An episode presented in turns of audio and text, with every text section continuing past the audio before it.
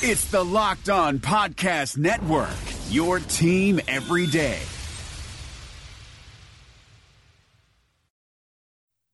You are Locked On Packers, your daily Green Bay Packers podcast, part of the Locked On Podcast Network, your team every day. R E L A X. Relax. We're going to be okay. It is time. Feel like we can win the table. Really do.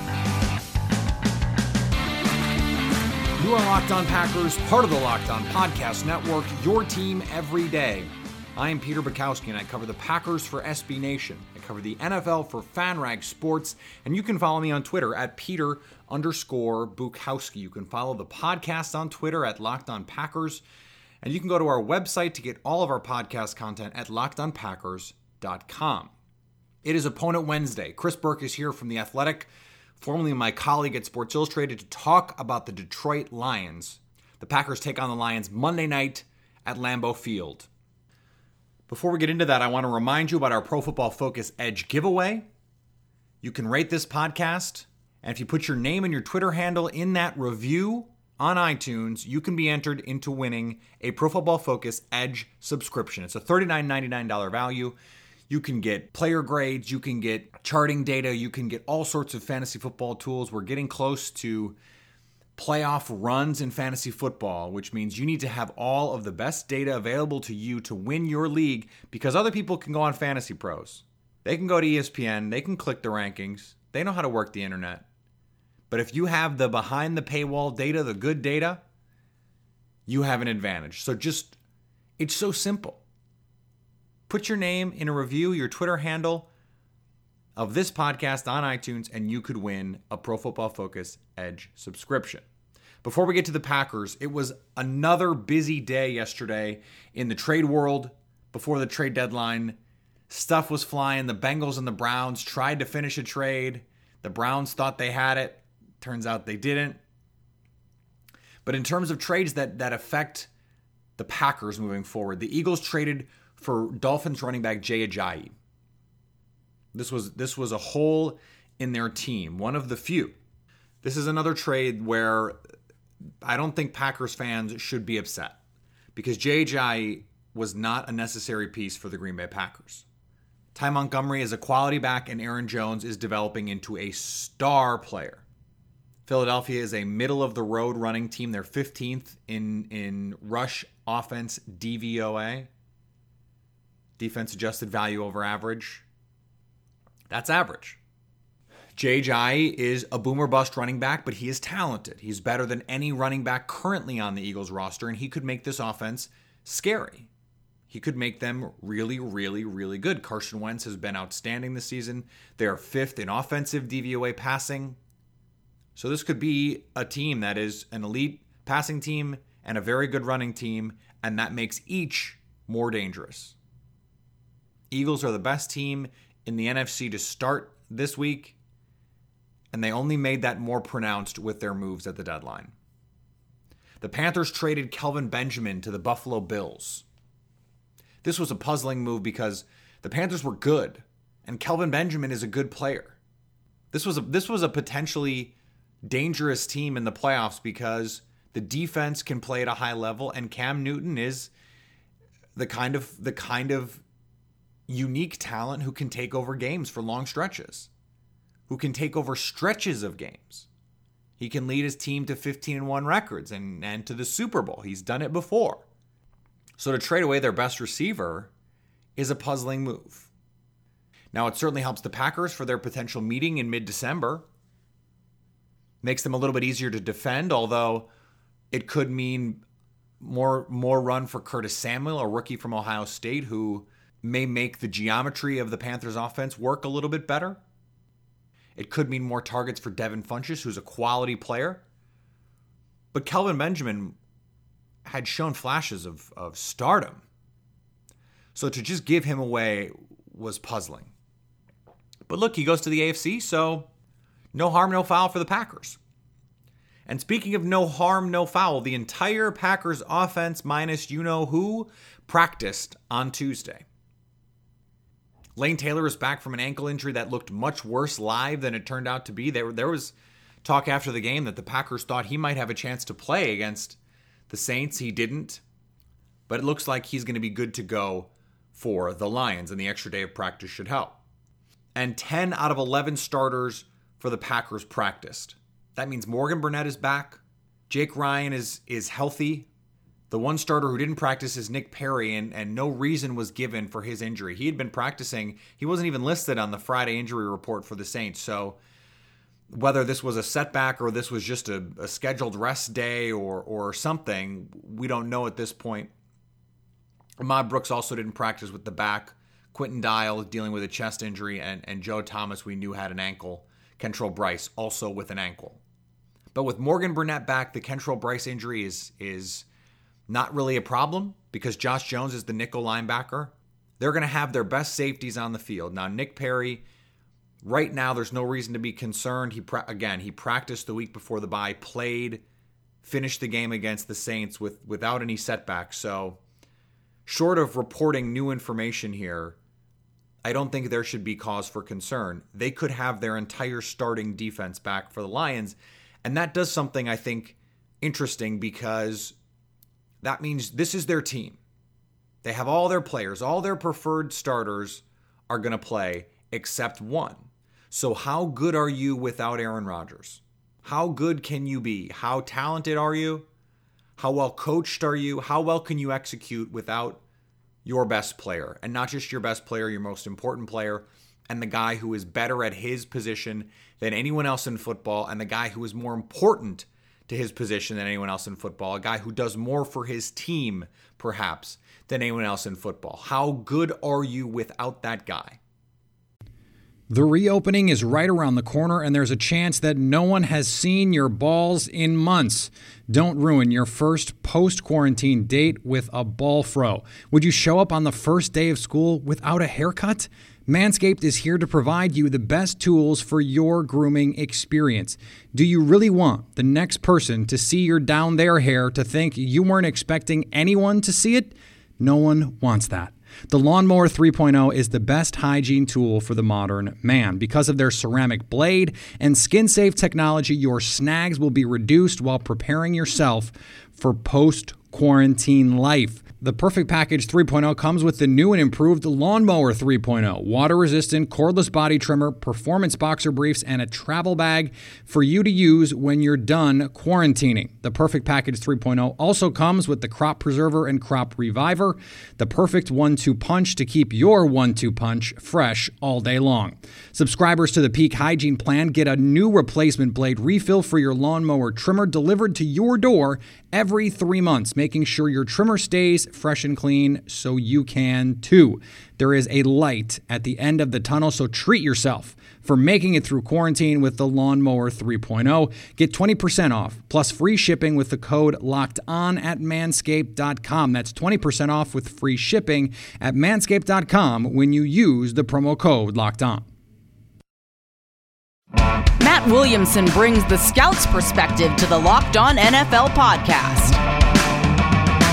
We got to talk 2018 quarterbacks. Josh Allen has the best quarterback record aside from Lamar Jackson, but the lowest completion percentage other than Josh Rosen. He's just been com- uh, complete garbage for the most part when he's been allowed to play. Yeah, but I just want to throw a couple nuggets out on Allen, and I know he's a lot bigger, a lot stronger, but he kind of reminds me of early career RG3.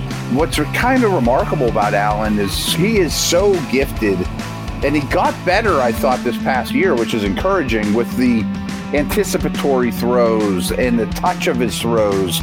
But his deep ball passing is like the worst in the league. Hear Matt with co host Brian Peacock every day on Locked On NFL. Subscribe or follow today wherever you get your podcasts. If the rest of the team is healthy, coming off a bye, Packers are 7 and 1 and their last eight games coming off a bye with three wins over the Lions. In a game they have to win at home in prime time with an extra day to go along with the extra week to prepare. Brett Hundley was in Green Bay all week in meetings with Mike McCarthy, working with him. They went over the tape. They had extra time that they wouldn't have had otherwise. Mike McCarthy said Tuesday that, that Brett Hundley needs to play faster. That's true. He held the ball too much, was a little bit slow to to make decisions. Whether he was slow to process, I don't know. He did not look slow to process against Minnesota. He played freely. I think he played tight against the Saints. He's got to trust his eyes and play with confidence. And having Aaron Rodgers back in the building, which he is now, Mike McCarthy smiled. He smiled, guys, when talking about Aaron Rodgers, who's in good spirits after the collarbone surgery. He's apparently doing well. There's no timetable yet, but there's little hints here and there that there's growing optimism that Rodgers can return. Rodgers is going to be back in the building, is going to help Brett Hundley this week, and maybe that is exactly the kind of confidence boost Brett Hundley needs. It's hard to put into words how important it is to have a, a player the quality of Aaron Rodgers on the sidelines, at practice, helping a young quarterback out. Just to be there to give him a little bit of support. I mean, imagine being at UCLA or being a high school kid in Arizona like Brett Hundley was and watching Aaron Rodgers win the Super Bowl, and a couple years later, you're on his team. And you watch him do things that no one else can do. You watch him play the game the way no one else can play it. To have him in your corner, supporting you, giving you tips, that has to be a confidence boost. Okay. I went long with Chris Burke. I have been going long on these interviews because I think that there's a lot of information that I want to be able to bring you. Someone like Chris is an invaluable resource for Packers fans in a week like this because he knows this team so well. I know his work is not as freely available as it used to be. Obviously, when he was at Sports Illustrated, you could go to SI.com or or you could click on any link that you saw with his byline and you could go read it. Well, he writes for the Athletic Detroit now. And that means if you want his content, most of the time you have to subscribe. And I encourage you to do that. Not because I'm getting paid to say that, not because I think, not because I have some vested interest in the athletic, not because I want them to hire me. I think it's important that we support quality journalism. I think the Washington Post and the New York Times, their their reporting has encouraged people to sign up for pay model journalism, and there's no reason why we shouldn't do that in sports. If you want good content, you should be willing to pay for it. That's just how I feel. And if you don't want to do it, that's fine. That's your right. But you should be willing to because if you like something that someone makes, and, and ultimately content is a product, you should be willing to pay for it. Before the internet, you had to pay for newspapers. Be willing to pay for something of high quality. That's all I'm saying. You can follow Chris at Chris Burke NFL on Twitter. Again, you can read him at theathletic.com. Let's bring in Chris Burke. Chris, thanks for joining Locked On Packers. Yeah, thanks for having me. So the the Lions played the Steelers for the first time like ever on Sunday, and Matthew Stafford threw for a bunch of yards, and they moved the ball up and down the field and couldn't get the ball in the end zone. The third most yards for a team that didn't score a touchdown in the modern NFL history. What happened? uh, yeah, that's a good question. I mean, I think Stafford actually had a good to great game from 15 yard line to 15 yard line, and then got in the red zone, and it, it all kind of fell apart. And I think, you know, I kind of saw the Steelers play uh, pretty heavily against the pass in the red zone. You know, they were rushing three guys at times, dropping eight, even when the Lions were down inside the five, and sort of daring them uh, to run the ball, and they couldn't really do that. J- Dwayne Washington got stuff, stuffed a couple times. Brought in Theo Riddick. Stafford audibled to a run play to Riddick that got blown up. So even when the Lions had numbers up front, they couldn't really do anything um, on the ground, and that obviously made it pretty tough to find space uh, with the receivers and tight ends and everyone in the end zone. But you know, I think a lot of it uh, sort of two things. A is the offensive line's only okay, and that contributes to the run game too. But B, I mean, they they just need, you know, they need someone to make a play at some point when you're down there. Whether that's Stafford himself, you know, Marvin Jones had one on a fade route go through his hands. T.J. Jones was just out of bounds on one. Ebron had one hit off his fingertips. So, I mean, at some point you just got to make a play down there, and they they didn't do that. It was a game they definitely could have won, but probably deserved to lose given what happened down close to the goal line. And that was the reason why you spend the tenth pick to draft Eric Ebron in the first place, and and not to not to pile on because I know Lions fans do that with Ebron enough. I mean, this is a guy who gets booed in his own stadium and gets Bronx cheered when he makes a catch, but that's why they brought him in, and he hasn't been that guy, and they haven't had that guy. But like my question is why why not use a guy, a matchup guy like Theo Riddick, who has been such a big part of this offense the last few years? He was noticeably not as big a part of the offense on Sunday, and he seems like he could be a red zone guy if you get him matched up against a linebacker or a safety. Yeah, I mean, I, I think that the usage of Theo Riddick is one of the big mysteries in general with this offense right now. Um, it, uh, I think he, and Ameer Abdullah were on the field together for three plays Sunday, and that's actually a pretty big number for them given where they've been in the past. So uh, they just don't really use them together, and it doesn't make a lot of sense because Riddick's a guy that you can use. I mean, you could do two backs and, and roll him out. You can put him in the slot, and he is. He's a great uh, mismatch for that offense. Even when you're talking about you know facing an eight man zone down by the goal line, I think he's someone that naturally knows how to get open. Doesn't necessarily need a lot of space to make catches. So it, it is kind of a mystery. I don't think they're doing themselves any favor by giving Dwayne Washington carries. It probably will be Zach Zenner. I would assume again this week. Washington left with a concussion. Uh, last week and, and wasn't all that effective. So, but neither of those guys are great uh, short yardage backs. So, yeah, I mean, it doesn't make a lot of sense why they don't use Riddick or they don't use Ameer Abdullah really at all in the red zone either. So, you know, I, I, think they do themselves no favors with how they utilize these guys, and even back to Ebron too. I mean, the size is his big advantage. I mean, he's someone that you can get on the ball, he'll catch and run. He had a big one, a 44 yarder like that Sunday. But if you're going to use him in short yardage, you've got to try to use his size, and they never really give him chances to go up uh, and get the ball. They just don't have a guy who does that for them. Um, and, and so, uh, you know, you, you, have plays where you wonder who Matthew Stafford's even really supposed to be throwing to. Um, it's kind of shocking how much they miss Anquan Boldin off last year's roster. Yeah, when your offense is is missing a, a guy like Anquan Boldin this late in his career, that's a that's a pretty serious problem with either your personnel or your scheme or both.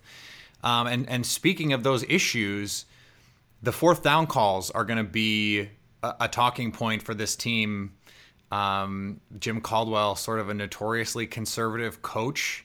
Where did you stand on the on the fourth down calls? I, I thought the first one was the right one and the second one was the wrong one. Yeah, I mean, I think I'm with you. I the only reason I hesitate on the first one, um, aside from that you would have taken the lead, is that they had just lost their right tackle, Ricky Wagner, left with an injury, and they are they're already playing not just without Taylor Decker, who's still out has been out all year, but Greg Robinson was out uh, as well. And, you know, I think they actually upgraded in bringing in Brian Mihalik last week at left tackle. But, you know, you're at Brian Mihalik and then you bring in Dan Skipper to pr- play right tackle on that fourth and one at the goal line.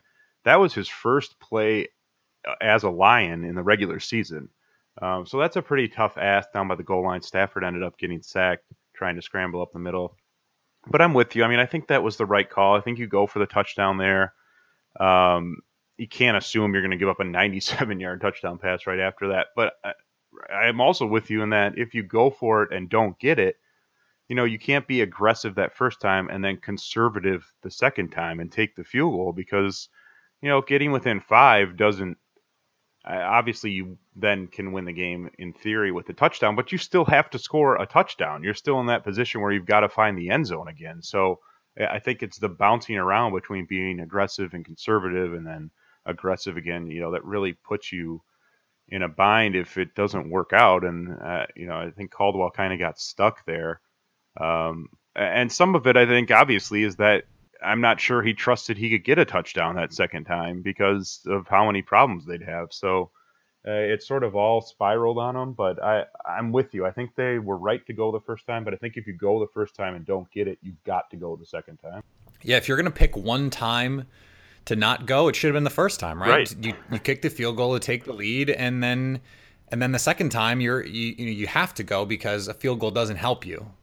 Now the other the the point of going for it is you give the ball back to the Steelers at the three yard line, and then you are not supposed to give up a 97 yard touchdown on the next drive. Like that's part of the calculation, right? I mean, ideally, and I think that was just, you know, that was one of those where the pressure hadn't been getting there, so you had some time for Ben Roethlisberger and Smith Schuster had a good game, but you know he just burned Quandre Diggs, who's been really good for the Lions for the majority of this season. I mean, if I think if you were expecting someone to get smoked in that situation, you'd probably pick Nevin Lawson or DJ Hayden, whoever was uh, outside opposite um, Darius Slay. I think it was Hayden on that play, but you know, Diggs has been pretty good. I mean, you think even if they move the ball, uh, get a couple first downs, you still get the ball back down a point in decent field position. That was, yeah, I mean, that was obviously unfortunate for them, just a killer to have it spin like that and go from on the verge of taking the lead to down by eight in a heartbeat. But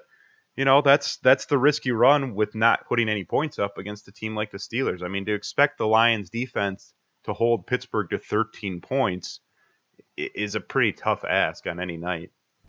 Yeah, and that being said, the the Lions defense, I mean, going into the game they were ninth in DVOA, top 10 against the uh, the run and the pass. This was the defense last year that finished last in the league in weighted DVOA and 32 against the pass. So with with you know largely the same personnel at the key spots, what what has been different this year for the Lions? Why are they playing so well defensively? I mean, I think one thing is that teams have had a tough time running between the tackles on them. They the Saints especially just killed them getting to the edges uh, with Ingram and Kamara. But even with Haloti Ngata out of the lineup, they've been tough to run up the middle uh, on because I think A'Shawn Robinson's been good, and you know they brought in Jarrad Davis, uh, Jalen Reeves Maybin's been seeing more time at linebacker. To Tahir Whitehead's still there. They're still a really good downhill uh, team in that front seven. So uh, they put some teams in tough spots. I do think they have pretty good pieces for the most part in the secondary. I think that second cornerback spot is a weakness and has proven to be a weakness, but Diggs has been really good. The 97 yarder aside, uh, I don't know if you can put that aside totally, but uh, he's been good for them in the slot. Darius Slay, I think, is a legit shutdown guy at this point. Glover Quin's one of the better free safeties in football, and then you mix in Miles Killebrew, Tavon Wilson. So they've got pretty good personnel in that secondary. And I think it's a testament to that secondary how well they played that the pass defense has been as good as it's been without really any help at all from the pass rush. They have not done anything off the edges. They're not getting much interior pressure. I mean, Anthony Zettel had a couple games at the start of the season where he he was really good, and he's still been probably their best pass rusher above, I would say, Ziggy Ansah most of the time. So they're not getting much out of that pass rush. Uh, the secondary has just been good, and they've been opportunistic. They're when teams are making mistakes back there, they're turning them into interceptions, and I think that's obviously a, a huge key if you can do that. Yeah, this was a question um, that I, I, was asking before the Saints game. The way you usually treat a young quarterback is you play coverage, you try and confuse them, and then you pick your spots to attack. And the Saints did that against Brett Hundley.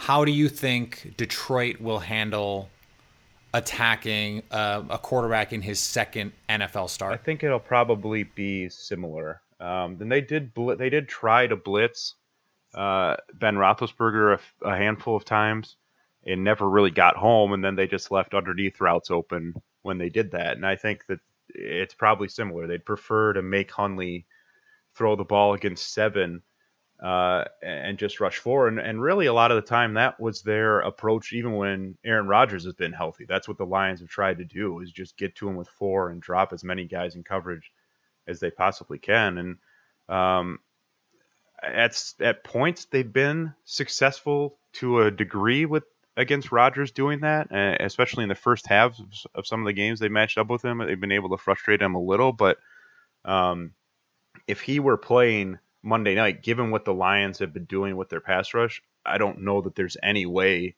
you could pick the Lions to win that game, honestly, or expect the defense to slow him down because the front four is just not doing anything right now against the pass. So um, maybe they try to mix in some blitzes, try to confuse him. They they do have some guys between Davis and Tavon Wilson and Killebrew. They have some guys that are good blitzers from that second and third levels, but I think they'll probably you'll probably see a lot of the four man try to play coverage, try to keep things underneath, and just see if you can uh, wait out Hundley and see if he'll make a mistake. Yeah, I think especially given the personnel that they have, you know, you mentioned Darius Slay. He is a legitimate number one corner, top tier corner.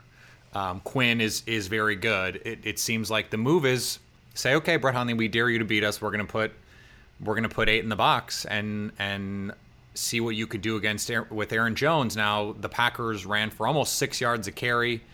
Um, even if you take away that 46 yard run that, that Aaron Jones had against the Saints, they were really successful running the ball against the Saints.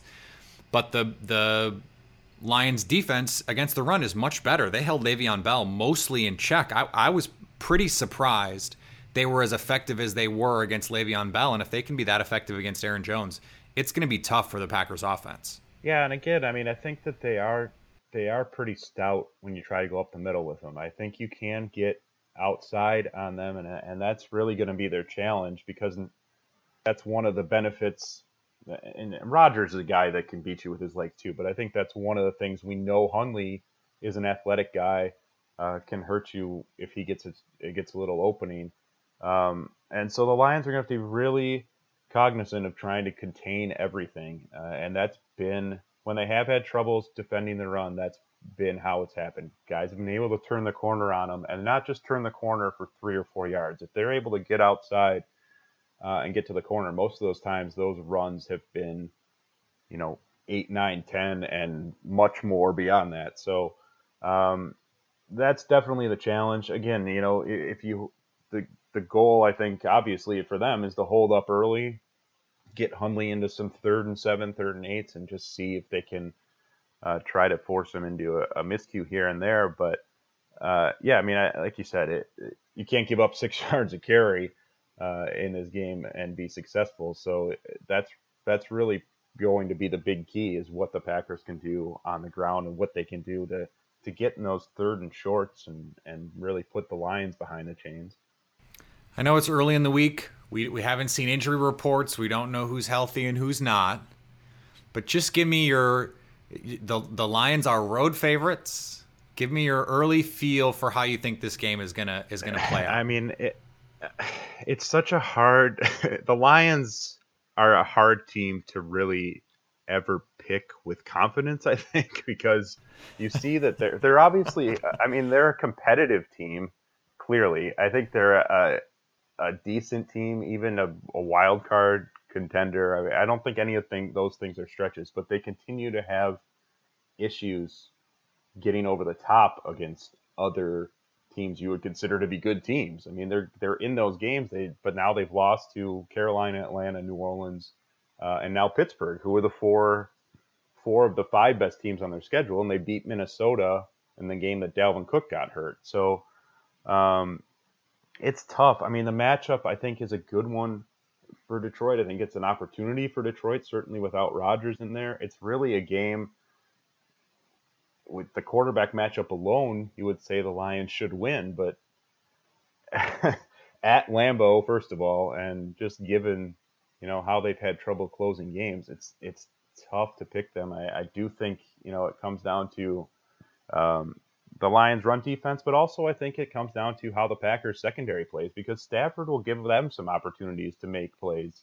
You know, he's he's a guy that'll throw for a bunch of yards, but he he makes some dangerous throws. So, are those going to be incompletions or you know dangerous 30 yard receptions, or are they going to be interceptions? Um, I think it's a toss up, really, and it sort of depends on which version of the Lions show up at this point. um, so yeah, I don't I don't know. I think it's you you again you'd almost just assume Lions games are going to come down to a possession late in the fourth quarter. Packers are seven and one coming off byes in their last eight seasons with three wins against the Lions. So it's happened before, but you know, look, Aaron Rodgers was the quarterback in those games, not Brett Hundley. So uh, it's going to be interesting. I think you're right. I think it's a it's a one possession game late either way, and and uh, depending on whose defense or offense makes that one play, I think that that decides well, the game. I mean, last time they went there thinking they could take advantage of a backup quarterback. Uh, was it Matt Flynn, whatever threw for whoever it was, six touchdowns. Yeah, I mean, it was Flynn, right? Threw for 500 Yep, yards. in, a, in, a, in a Week 17 game that didn't mean anything to Green Bay and, and meant everything to the Lions. Packer fans are going to be so glad you brought up that game, Chris. So uh, I, I appreciate you doing so, and and I appreciate you joining Locked On Packers. I want to thank Chris again for joining Locked On Packers. He's a great guy and a, and a great writer. So um, check out his content when you can. Subscribe to The Athletic. It'll be great. Follow him on Twitter at Chris Burke NFL. We're gonna have Ed Feng from the Power Rank on tomorrow to talk a little, talk a little advanced numbers, a little, uh, a little gambling maybe, if you're interested. We'll have more information about who's practicing, who's doing what, how they look, those kinds of things. We'll talk a little bit about what Aaron Rodgers means to this team. That's why I wanted to have Ed on. It's- a hard thing to account for. We're gonna find out on Monday because this team's gonna be healthy. It's gonna be a healthy team in Brett Hundley.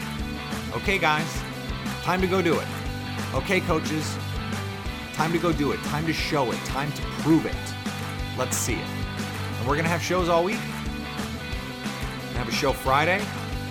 We're gonna come back Monday, give you the, the final scouting report before the game, something to listen to, and then Tuesday we'll come back with the recap, and it's on to the next. Another division game. So a ton of content coming.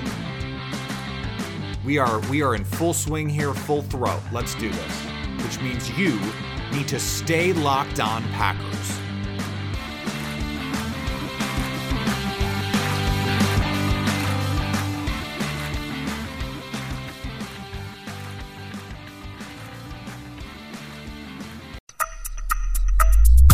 For listening to the Locked On Podcast Network, but why stop now? Check out the daily Locked On Podcast Network for your favorite MLB team. Find it right now in your favorite podcast app and be sure to subscribe or follow so you never miss an episode. The Locked On Podcast Network, your team every day.